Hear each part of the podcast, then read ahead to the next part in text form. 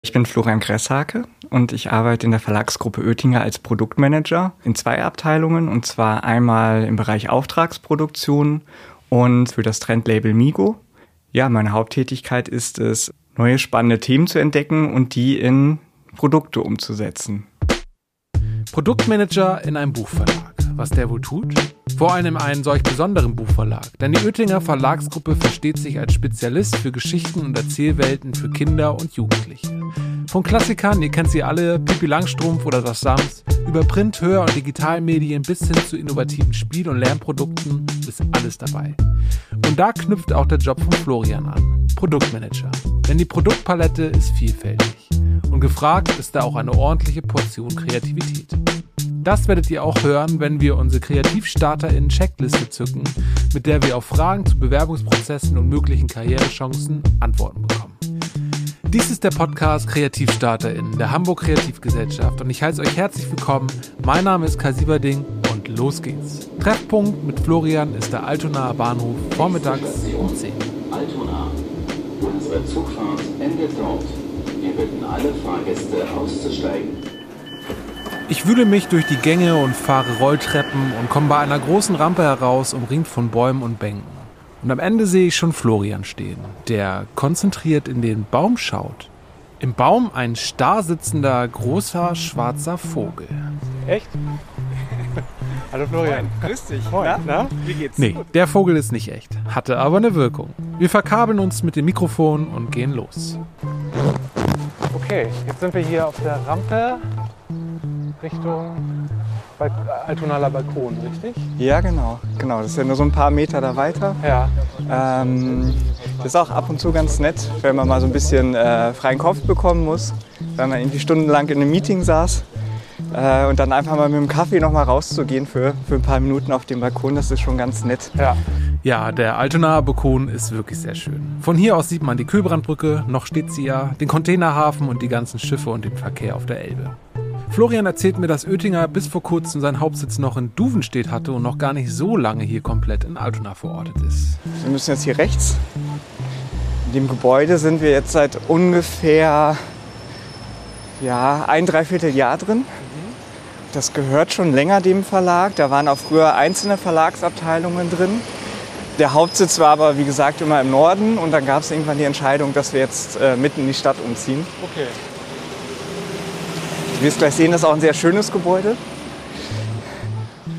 Das ehemalige Kontohaus steht ein bisschen versetzt in zweiter Reihe hinten zum Bürgersteig und davor ist ein kleiner Platz, wo Altes Neues trifft.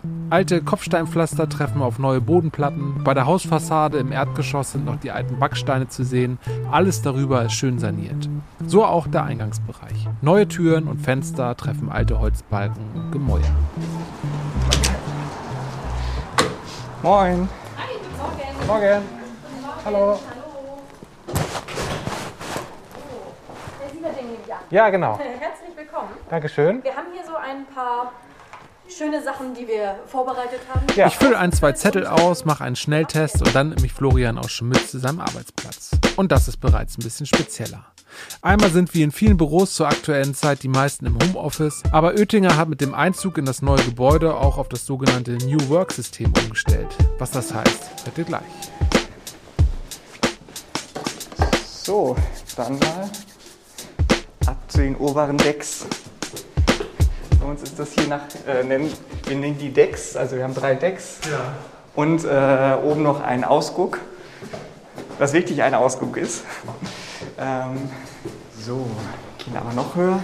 Wir gehen eine Wendeltreppe hinauf, die den baulichen Charme weiterführt. Das Treppenhaus ist saniert, aber überall zeigt sich hier und da das alte Mauerwerk. Im zweiten Stock angekommen stehen wir in einer sehr offen gehaltenen Etage mit vielen Schreibtischen. Wenn es einzelne Büros oder. Konfis gibt, sind die mit Glastüren oder Wänden aus Glas verbaut. Und überall luken Balken des Altbaus hinaus. Noch viel frei. Könnt ihr euch das frei einteilen, wie viel ihr hier seid und im Homeoffice? Oder ist das jetzt auch nur eine Corona-Maßnahme? Ähm, das ist natürlich durch Corona beschleunigt worden, aber wir haben äh, zum Beispiel die ganze Belegschaft ist mit den Laptops gerade vor Corona ausgestattet worden. Das war irgendwie so zwei, drei Monate vorher. Ja. Also es war schon eine Entwicklung, die dann da war, weil ja auch klar ist, das Unternehmen zieht um und es wird nach New Work äh, aufgebaut. Sprich, es gibt da nicht das feste Büro, wo ich weiß, dass ich da jeden Morgen meinen Arbeitsplatz habe. Und das machen wir jetzt auch. Den heutigen Arbeitsplatz einrichten. Genau, dann nehmen wir doch den Tisch hier. Florian legt seinen Rucksack ab und fährt den ausfahrbaren Schreibtisch auf Stehhöhe. Holt Maus und Tastatur hervor. So, Kopfhörer rein. Maus. Und fertig ist der Schreibtisch. Also man sucht sich halt jeden Morgen einen neuen Platz, Ja. wo man, wo Platz ist, wo man arbeiten möchte. Und findet da auch immer einen. So. Wir machen uns das gemütlich und Florian erzählt ein bisschen von seinem Werdegang und wie er Produktmanager bei Oettinger wurde. Also ich habe tatsächlich was sehr, sehr klassisch geisteswissenschaftliches studiert. Und zwar, ich habe äh, Kulturwissenschaften studiert, Geschichte und Skandinavistik. Hatte da aber nie also so eine fixe Berufsidee, was ich damit mache, sondern es war halt wirklich komplett interessensgeleitet. Und dann hat sich das eigentlich so entwickelt. Ich habe dann irgendwie nach dem ersten Semester ein Praktikum in einem Verlag in Bielefeld gemacht, ähm, fand das irgendwie super interessant. Kurz darauf kam dann noch ein zweites Praktikum in einem Verlag. Aber ich habe auch in anderen Bereichen geschaut, was ich so im Museumsbereich. Also äh, wie es nun mal im geisteswissenschaftlichen Studium ist, man ist irgendwie gefühlt für alles und nichts äh, qualifiziert und muss sich so ein bisschen seinen eigenen Weg suchen. Das habe ich in Münster und Stockholm getan war dann irgendwann mit dem Studium fertig und äh, mir hat irgendwie immer noch so ein bisschen die Orientierung gefehlt und äh, dann hat sich es eigentlich ähm, sehr schnell und gut ergeben, dass ich eine Promotionsstelle in, in neuerer, neuester Geschichte bekommen habe. Und dann habe ich mir gedacht, okay, Studium war toll, äh, du weißt es eigentlich noch nicht so ganz genau, wo es hingehen soll. Da habe ich die Promotion einfach noch hinten dran gehängt und habe dann aber einfach gemerkt, das ist überhaupt nicht meine Leidenschaft. Und ich fand mich dann irgendwann an der Uni Kassel, mein Büro war buchstäblich in einem Container auf einem Parkplatz, wo ich dann alleine jeden Tag saß. Und dann habe ich mir gedacht, okay, das kann es nicht sein. Und habe mich eigentlich dann auch so, so zurückerinnert, wie, wie viel Spaß mir die ganze Sache in den Verlagen gemacht hat. Bin dann nach Abschluss der Promotion, habe ich aus München ein Stellenangebot bekommen für ein Volontariat, was so der klassische Einstieg ganz oft ist in der Verlagsbranche. Also es war ein sehr, sehr kleiner Verlag. Damals waren das drei Leute.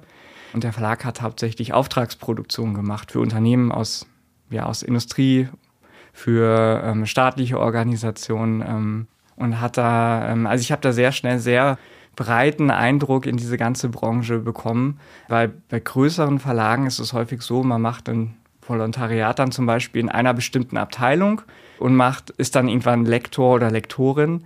Ähm, und diesen klassischen Ansatz habe ich durch diesen kleinen Verlag eigentlich nie bekommen, sondern wir mussten alles machen. Also wir mussten selbst mit den Druckern reden, wir mussten die ganzen Druckangebote einholen. Wir mussten natürlich mit den Grafikern irgendwie die anleiten, die ganze Kundenkommunikation und ähm, ja, wenn du so Mitte 20 bist, äh, kann das manchmal schon sehr einschüchternd sein, äh, wenn du dann irgendwie mit einem Vorstandsvorsitzenden von einem DAX-Konzern da irgendwie verhandeln musst.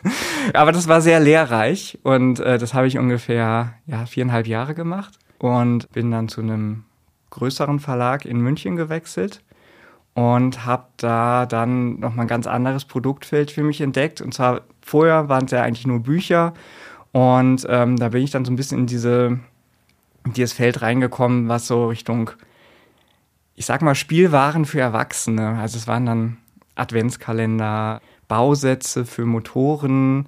Also ein ganz anderes Thema. Das war dann eher so, so Zielgruppe Männer 40 plus, sage ich mal, die ja, die ein Hobby haben und ähm, dieses Hobby hatte dann häufig irgendwie einen Bezug mit Automobil und Technik verstehen und da habe ich dann diese ganzen Sachen gemacht. Also bei uns in der Branche nennt sich dieser ganze Bereich Non-Book, wo es da wirklich nicht nur darum geht, dass, dass du eine Publikation machst, ein Buch auf den Markt bringst, sondern es ist im Grunde genommen eine Erweiterung, die Richtung Spielwaren schon fast hingeht. Der Münchner Verlag, das waren dann auch nochmal ungefähr so zwei, zweieinhalb Jahre und dann rief Hamburg. Ich bin sozusagen von den erwachsenen Spielzeugen oder von den erwachsenen Produkten zu den Kinderprodukten gegangen. Ja, und übe jetzt hier sozusagen die, die Rolle als ähm, Produktmanager aus. Ich bitte Florian, mir mal ein bisschen was von seiner Arbeit zu zeigen. Aber dafür müssen wir erstmal eine Etage runter. Denn bei New Work gibt es keine festen Arbeitsplätze mehr. Einzelne Abteilungen und Arbeitsbereiche haben dann Schränke, wo sich die Arbeitsmaterialien und alles Nötige, was nicht in einem Laptop steckt, verstaut werden kann. Wir gehen da mal hin zum Schrank vom Migo Verlag. Also zurück ins Treppenhaus. Thematisch ist es eigentlich so, dass ich äh, meine bisherigen Erfahrungen eigentlich da sehr stark jetzt in dieser einen Stelle vereine, weil es zum einen darum geht, für die Abteilung Oettinger Corporate, wir machen Auftragsproduktionen, was ich für große Handelsketten, für ähm, Organisationen, auch Unternehmen setzen wir Buchprojekte um, unterschiedlichster Art und Weise. Also das ist halt sozusagen wirklich die klassische Auftragssituation. Das sind meistens dann Titel, die nicht direkt im Handel landen, sondern ähm, die, was ich für, für Marketingmaßnahmen verwendet werden, die verschenkt werden. Und nun stehen wir am Schrank vom Migo Verlag und stöbern ein bisschen durch die Produkte und Weißmuster. Und genau, das, also das wäre jetzt hier zum Beispiel, ähm, was ich, wo einfach hier Muster von unseren Büchern drin sind. Ja. Oder hier haben wir noch auch ein. Warte. Das ist zum Beispiel das Kinderbuch für die Deutsche Bundesbank, was wir gemacht haben. Ah ja. Die ähm, Geldexperten. Die Geldexperten, genau. Da gibt es dann halt einfach eine nette, informative Bilderbuch oder erzählerische, erzählerisches Bilderbuch und ähm, dann sozusagen für die Eltern hinten drin noch nochmal weiterführende Erläuterungen. Okay. So, das ist dann halt wirklich eher an der, also es hat dann wirklich einen Kommunikationszweck, ja. weil diese, die Bundesbank das Buch verteilt. Ja. Das kann man so nicht im Handel kaufen, sondern es ist halt einfach äh, Marketing, ja. ein Kommunikationsinstrument. So, das ist ja eine sehr, sehr komplexe Materie. Sprich, es geht eigentlich darum, zum Teil wirklich sehr, sehr komplexe Thematiken runterzubrechen, sodass sie für die Kinderzielgruppe verständlich sind. So, das ist die, das ist die eine Seite, die ich mache. Und dann gibt es in der Verlagsgruppe seit ungefähr zwei Jahren auch ein neues Label. Das nennt sich Migo. Wir versuchen, Trends schnellstmöglich aufzugreifen und äh, in Produktform in den Handel reinzuspielen genau, möglichst früh sozusagen lieferbar zu sein und da spannende Produkte zu haben. Ich habe zum Beispiel ein Projekt mitentwickelt und umgesetzt, das ein, ja, ein Bilderbuch mit einer netten, lustigen Tiergeschichte ist. Und dieses Buch hat dann eine Mobili-Bausatzerweiterung. Sprich, man kann dann erst dieses äh, Buch sich anschauen, durchlesen und kann dann anschließend äh, mit diesen Tiercharakteren ein Weltraummobile basteln. Und das sind halt einfach so, so etwas gibt es noch nicht in der Art und das sind einfach so ja, Ideen, die man hier sehr stark einfließen lassen kann. Und da gibt es auch nicht die eine Inspirationsquelle, sondern es ist halt teilweise wirklich so aus dem Alltag, dass man irgendwo ganz woanders etwas sieht und sich denkt von wegen, warum hat eigentlich noch nie jemand ein Buch mit einem Mobile gemacht? Das ist wirklich äh, super spannend, dass man solche Dinge hier auch einfach umsetzen kann. Genau. Was vielleicht auch noch ganz spannend ist, wir haben ja auch dann, wenn wir in der frühen Projektplanung sind, äh, so Weißmuster. Also ich, das sind dann einfach Projektideen, also wo einfach dann so unbedruckte Sachen kommen. Mhm. Das sind dann einfach so die Ausstattung, wie wir uns die Produkte vorstellen. Florian holt eine Schachtel hervor und alles da drin sieht nach hochwertigem Material aus. Und es ist alles noch komplett weiß. Genau, das ist zum Beispiel von dem Mobile-Buch so das erste Weißmuster gewesen. Wo man dann hier einfach dann das erste Mal sieht, okay, jetzt haben wir hier hinten also in dem fertigen Mobile-Buch sind halt Planeten so. Und die hatten damals ja noch nichts, weil wir noch nichts gelayoutet hatten. Da haben sie halt einfach so kreisrunde Löcher vorgestanden. Die man so ausklappen Genau, die man so ausdrücken kann. Die einzelnen Teile sind schon gut zu erkennen. Oben steht noch eine handschriftliche Notiz. Bastelbogen wird mit wiederablösbarem Klebebund befestigt und nicht mit so einem Aufkleber. Das ist auch bestimmt, ist dann nicht so umgesetzt worden, sondern wir haben so eine Tasche hinten drin. Mhm. Aber da haben wir halt einfach gemerkt, okay, das ist halt, ja. ist jetzt nicht so ästhetisch. Ja. Da haben wir uns dann für die etwas äh, hochwertigere Auslösung, äh, Lösung entschieden. Das ist tatsächlich so, dass wir Produktmanager jeweils erstmal mit einer groben Idee zur Programmleitung gehen und denen erstmal diese grobe Idee vorstellen und sagen und auch so ein bisschen erläutern, was wir uns dabei denken und warum wir denken, dass das gut funktioniert. In dem nächsten Schritt ist es, äh, geht man dann recht schnell auch ins Gespräch mit dem Vertrieb, weil die sind ja unser Ohr dann sozusagen äh, in den Handel hinein und die dann auch so Stimmung aufnehmen von wegen, was will der Handel inhaltlich, äh, was kann er irgendwo platzieren, wo haben wir Chancen, irgendwo eine gute Position in einem Buchregal bei einer großen Handelskette zu bekommen. Da haben wir da eigentlich schon relativ viel freie Hand, um zumindest erstmal jetzt sozusagen die nächsten Schritte zu gehen. So, das, das sieht dann so aus, dass man, ähm, dass ich dann zum Beispiel zur Produktionsabteilung gehe und sage, okay, ich habe diese Idee, ähm, wie könnte man das Buch oder das Produkt am besten ausstatten, dass wir in Richtung dieser Idee unterwegs sind. Und dann äh, bekomme ich dort Vorschläge, recht schnell dann auch Druckkostenangebote. Und mit diesen Informationen fange ich dann eigentlich an zu schauen, okay, wer, wen kann ich da jetzt eigentlich als Autorin, als Autor an Bord holen? Bei uns ist das Thema Illustration natürlich auch immer ein großes Thema. Genau, und dann geht es eigentlich darum, das Team zusammenzustellen.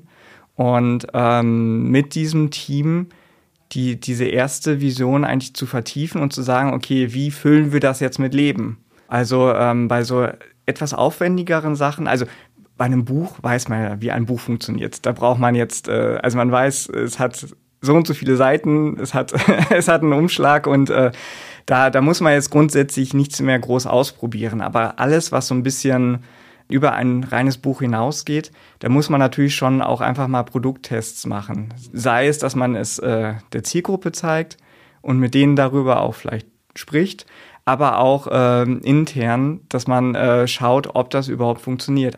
Deswegen, klar, also alles, was sozusagen so eine sogenannte Buch-Plus-Erweiterung ist, die, die muss man vorher ausprobieren. Einfach um auch sicherzustellen, dass das Produkt so funktioniert. Und hier arbeitet Florian eng mit der Produktion zusammen, sozusagen als Schnittstelle. Für das Mobili-Buch gibt es noch eine offene Frage und wir treffen uns mit Valeska. Ihre Aufgabe ist es, die Bücher und Ideen zu produzieren. Heißt, sie ist das Bindeglied zwischen LektorInnen oder ProduktmanagerInnen und den Druckereien und Lieferanten. Zurück in den zweiten Stock. Ich hatte vorhin schon einiges über, über jetzt diesen Fall erzählt und wie du weißt, wollen wir jetzt tatsächlich den zweiten Band davon machen, mhm. ähm, weil die Resonanz aus dem, aus dem Handel auf das Mobili ist sehr, sehr gut. Und diesmal soll die Bummelbande auf die Baustelle gehen. Schönes neues Thema. Äh, genau, ein klassisches Kinderbuchthema, aber neu verpackt. Was ich mich jetzt so ein bisschen gefragt habe, wie man jetzt sozusagen diese Stanzen für das Mobili, was man da jetzt vielleicht Spannendes machen könnte mit einer Baustelle.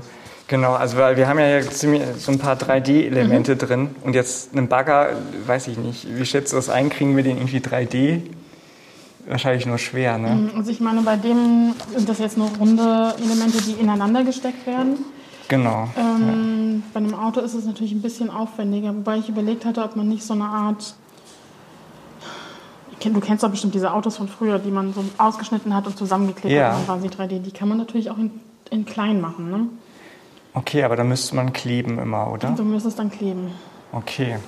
Aber das ist vielleicht ja etwas, was man mal prüfen könnte. Mhm. Ähm, weil das hat hier natürlich super funktioniert bei weil den, ja, genau, weil die Planeten rund sind. Aber jetzt irgendwie so einen Bagger stelle ich mir dann schon schwieriger vor. Das stimmt. Ähm, genau. Müssen sie denn 3D sein oder man könnte sie natürlich auch nur 2D machen? Dann kannst du ganz viele Elemente einfach einfügen. Oder zum dran oder ja. Ich finde es schon ganz schön, wenn es so ein bisschen ja, plastisch ist, ohne jetzt da äh, wesentlich mehr Bastelbögen verbrauchen mhm. zu müssen. Wie viel habt ihr denn? Drei, ne? Drei hatten wir beim ersten Mal. Ja, die Elemente sind ja gegeben für das Mobile. Genau, die Arme, die brauchen wir auf jeden Fall. Das, hat auch, das hält auch ganz gut. Das hatten wir auch mhm. vorher Probe gebastelt, ob, die, ob das nicht zu schwer wird oder ob das so abknickt. Das sollten ähm, wir aber mit den, mit den Baustellenelementen auf jeden Fall auch Ja, machen. auf jeden Fall, auf jeden Fall. Das sollten wir dann wieder ausprobieren. Aber okay, aber das mit dem Zusammenstecken finde ich gar nicht so schlecht. Also hier ist es ja das auch eine Mischung, wenn ich das jetzt gerade sehe. Die Rakete ist ja auch zweidimensional. Genau, genau. Ähm, und die Elemente aber dreidimensional. Vielleicht müsste man mal überlegen, welche Elemente einer Baustelle man abbilden möchte. Mhm. Und vielleicht macht man da auch einen Mix draus, dass man sagt, den Kran und den Bagger vielleicht nur zweidimensional und ich weiß nicht, das Hütchen, wo man dann abstellt, das, das dann zweidimensional, also dreidimensional. Das könnte man gut ineinander stecken. Genau. Oder die Abrissbirne. Oder die Abrissbirne, genau. Damit das Kinderzimmer auch schön abgerissen wird. Genau, weil sonst äh, meines Erachtens cool. Also das würde ich gerne nochmal kalkulieren lassen dann. Kommen auf jeden Fall Anfragen.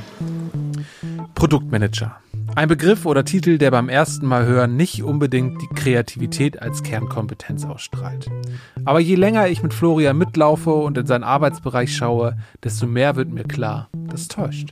Definitiv. Also du musst sowohl strukturieren können als auch kreativ arbeiten können und kreativ denken können. Wenn du nur eines von beiden machst, dann funktioniert die Rolle im Grunde genommen in der Verlagsbranche nicht, weil du brauchst, äh, also der Produktmanager ist bei uns dann schon derjenige, der ja sozusagen die Vision entwickelt und dann halt das sozusagen alles, sag ich mal, durchschiebt und die Leute mitnimmt, die beteiligt sind. Das ist ganz stark ein kooperativer Ansatz. Und das ist für mich aber auch so ein zentraler Bestandteil von Kreativität, dass dort nicht einer alleine sitzt und sagt, so muss es aber sein, sondern unterschiedlichste Ideen mit einfließen lässt und ähm, auch sozusagen das Wissen und die Fähigkeiten von anderen Leuten ja bestmöglich versucht mit reinzubringen. Man kann nicht alles besser als alle anderen, sondern äh, ja, es geht darum, äh, die Stärken bestmöglich zu kombinieren. Und äh, so, so verstehe ich auch meine Rolle als äh, Produktmanager, dass ähm, ich kenne unterschiedliche Bedürfnisse von unterschiedlichen Beteiligten oder was der Markt vielleicht möchte, wenn ich es recherchiert habe, baue auf, auf diesem Konstrukt erstmal auf dieser Basis eine Idee auf, dann ist es tatsächlich so, dass man an der einen oder anderen Stelle äh, auch Dinge aus der Hand geben muss. So. Und deswegen verschiebt sich im Laufe des Prozesses ganz klar erst ganz groß Kreativität. Und dann muss man aber schauen, dass wenn man einmal die richtige Spur gefunden hat und die Idee ausgearbeitet hat, dass die Leute jetzt dann nicht mehr vom Weg unterwegs abgebracht werden, weil einfach, was ich ein Illustrator hat eine wunderbare Idee, die ganz, ganz großartig ist, aber wenn alle anderen nicht darauf eingestellt sind und großen Einfluss zum Beispiel auf den Zeitplan hat, dann sorgen wir potenziell für Chaos. Also, Struktur, Organisation, viel Kreativität und Teamfähigkeit sind dann schon mal Kompetenzen, die dieser Job benötigt. Aber welchen Bedarf an Arbeitskraft bzw. Kompetenzen werden noch im Verlagswesen oder speziell bei Oettinger gebraucht? Dazu spreche ich mit Susanne Dera, beziehungsweise nehme ich mir die Kreativstarter in Checkliste zur Hand und starte erstmal mit Fragen zum Unternehmen, denn ganz eingefangen haben wir die Verlagsgruppe in ihrer Gänze noch nicht. Also, wie groß ist die Oettinger Verlagsgruppe eigentlich und wie viele MitarbeiterInnen habt ihr? Also wir haben in Summe so 120 bis 130 Mitarbeiter. Das schwankt immer mal ein bisschen, weil wir 85 Prozent Frauenanteil haben und dadurch dann auch naturbedingt immer mal der eine oder andere da oder auch nicht da und dann wieder da ist. Wir sind ein Medienhaus und haben entsprechend unterschiedlichste Verlagslabel unter einem Dach.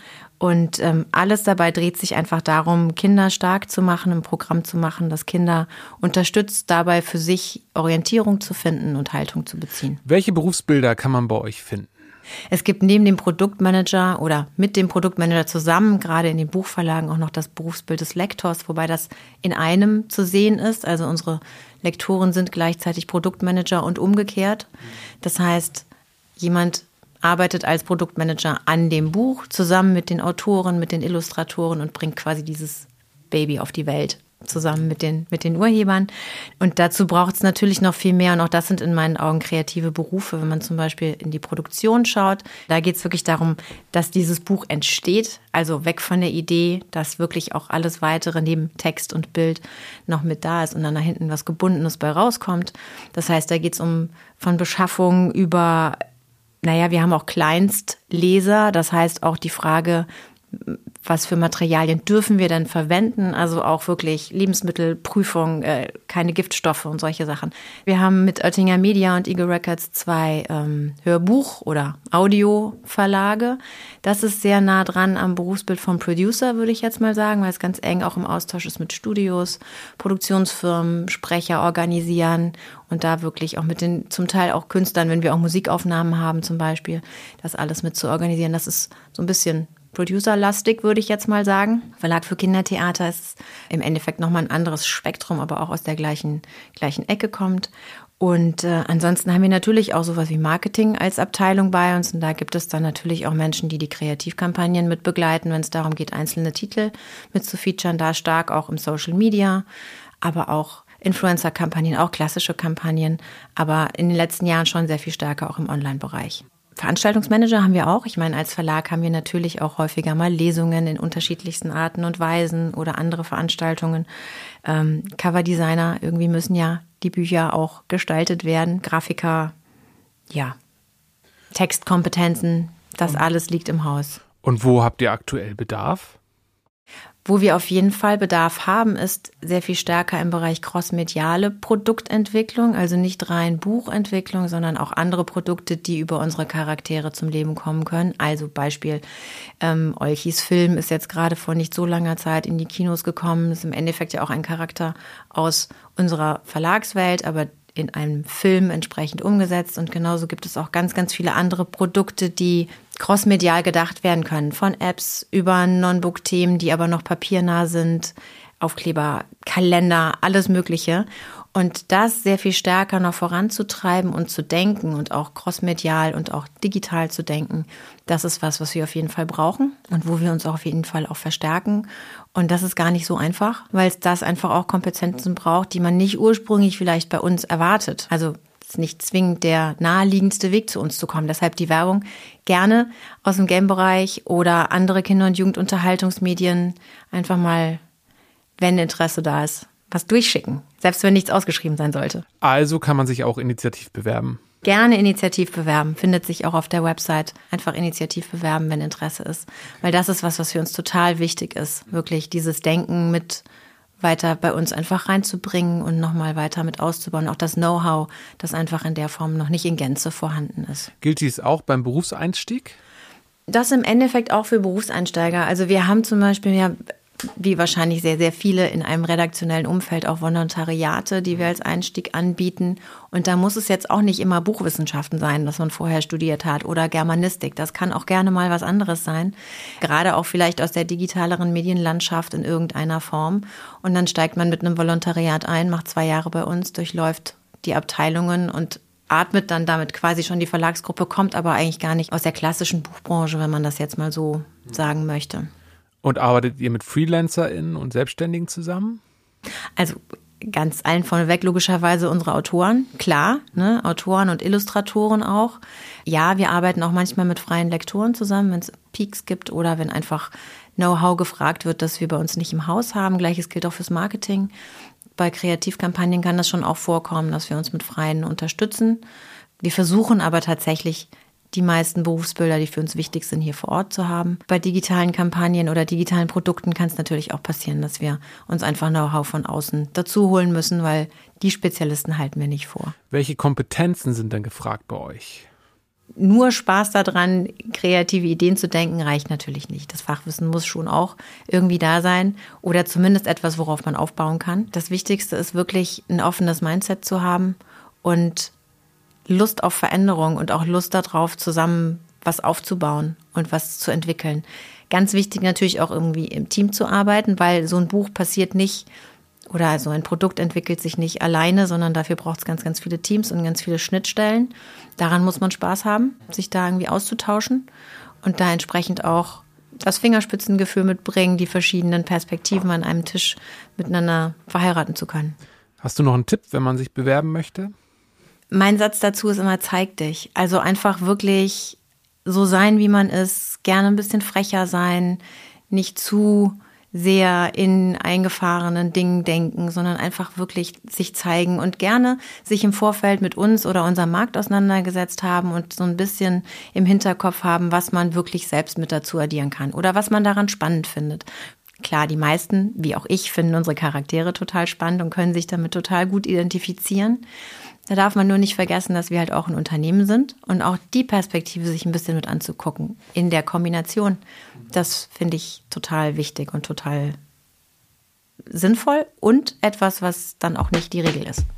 Übrigens an dieser Stelle einmal, wirf gerne einen Blick in die Shownotes dieser Episode. Dort findest du nicht nur Infos zu den Einstiegsmöglichkeiten bei der Oettinger Verlagsgruppe, sondern auch Links zu unseren Angeboten für BerufsstarterInnen.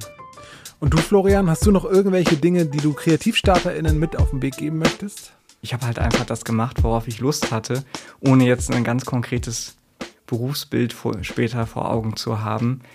Und ich glaube, das ist, ähm, wenn man kreativ arbeiten möchte, dass, dass es irgendwie wichtig ist, dass man nicht sich gleich so stark festlegt, sondern halt auch offen gegenüber dem ist, was, was irgendwie an Einflüssen auf einen so einprasselt unterwegs. Und, ähm, und das würde ich auch jederzeit wieder irgendwie so machen, dass äh, das nicht immer der, der direkteste Weg ist, vielleicht nicht immer der beste, sondern gerade diese, diese Umwege auch irgendwie mal irgendwo hinzugehen, wo man sagt, okay, das ist jetzt vielleicht nicht meine erste Wahl. Und ich glaube, dass gerade auch so dieses crossmediale Arbeiten, was immer stärker wird, dass es auch sozusagen den Mut zum Umweg verlangt. Das kann jetzt auch eine ganz schlechte Idee sein, aber ich möchte es mal ausprobieren. Das gleiche gilt halt auch für die Produktentwicklung und äh, die Tätigkeit eines Produktmanagers. Nicht jede Idee ist gut. Man muss auch äh, sich davon lösen, zu sagen, okay, jetzt äh, jedes Produkt wird umgesetzt,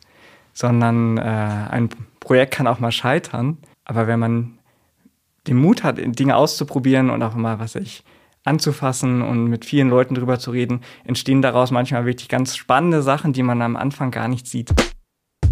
Eine renommierte Verlagsgruppe für Kinder und Jugendliche auf der Suche nach Nachwuchskräften, vor allem nach MitdenkerInnen, QuereinsteigerInnen und Kreativen, die Lust haben, crossmedial und stetig neu zu denken. Mitten in Altona, im alten Kontohaus. Ich denke, sollte euer Interesse geweckt sein, wisst ihr nun sehr gut, wo ihr euch melden müsst. Und sei es, um einfach mal ins kalte Wasser zu springen, denn Erfahrung sammeln schärft das Profil nach innen und außen. Das war's für diese Folge. Danke an dieser Stelle an Florian, Susanne und Valeska für eure Zeit und Offenheit. Es war schön bei euch und auch vielen Dank an alle HörerInnen fürs Einschalten und Anklicken. KreativstarterInnen, dein Einstieg in die Hamburger Kreativwirtschaft ist ein Podcast der Hamburg Kreativgesellschaft. Redaktion Hamburg Kreativgesellschaft, Produktion Audiophil, Host und Sprecher Kai Sieverding. In der nächsten Folge besuchen wir dann Kira vom Reeperbahn Festival. Cool. Ich, also die alten Songs finde ich cool. Vielleicht lassen wir uns die neuen nochmal schicken, soweit die das dürfen schon. Und dann brauchen die, glaube ich, auch recht bald eine Antwort. Abonniere unseren Podcast, hinterlass uns eine positive Bewertung, teile oder like den Podcast. Wir freuen uns. Mehr zur Hamburg Kreativgesellschaft findest du im Netz unter www.kreativgesellschaft.org oder bei Instagram at Kreativgesellschaft, LinkedIn und Co. Steht auch alles in Shownotes, wie auch weitere Links.